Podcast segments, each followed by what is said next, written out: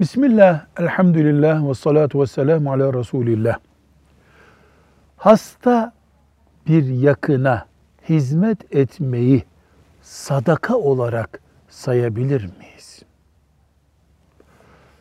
Eğer hasta anneye babaya, kardeşe, amcaya, eşe hastalığın süresince hizmet etmek sadaka değilse bu dünyada sadakalık bir pozisyon kalmadı demektir.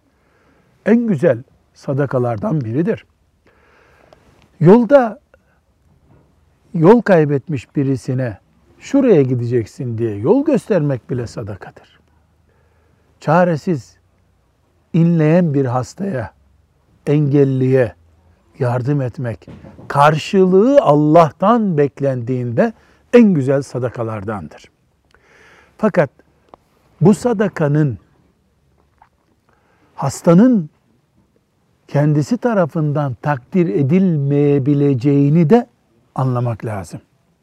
Yani zor bir şey yapılıyor, sevap kazandırıyor, sadaka sevabı kazandırıyor, büyük hasenat getiriyor ama hasta açısından bu takdir edilemeyebilir, nankörlükle karşılanabilir. Hastaya hizmet eden karşılığını Allah'tan bekleyecek. Eşi bile olsa nankörlük görebilir. Kardeşe, anneye, babaya, evlada yapıldığında bile hasta nankörlükle mukabele edebilir.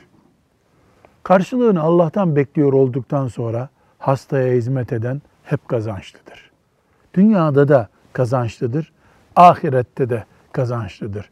Velhamdülillahi Rabbil Alemin.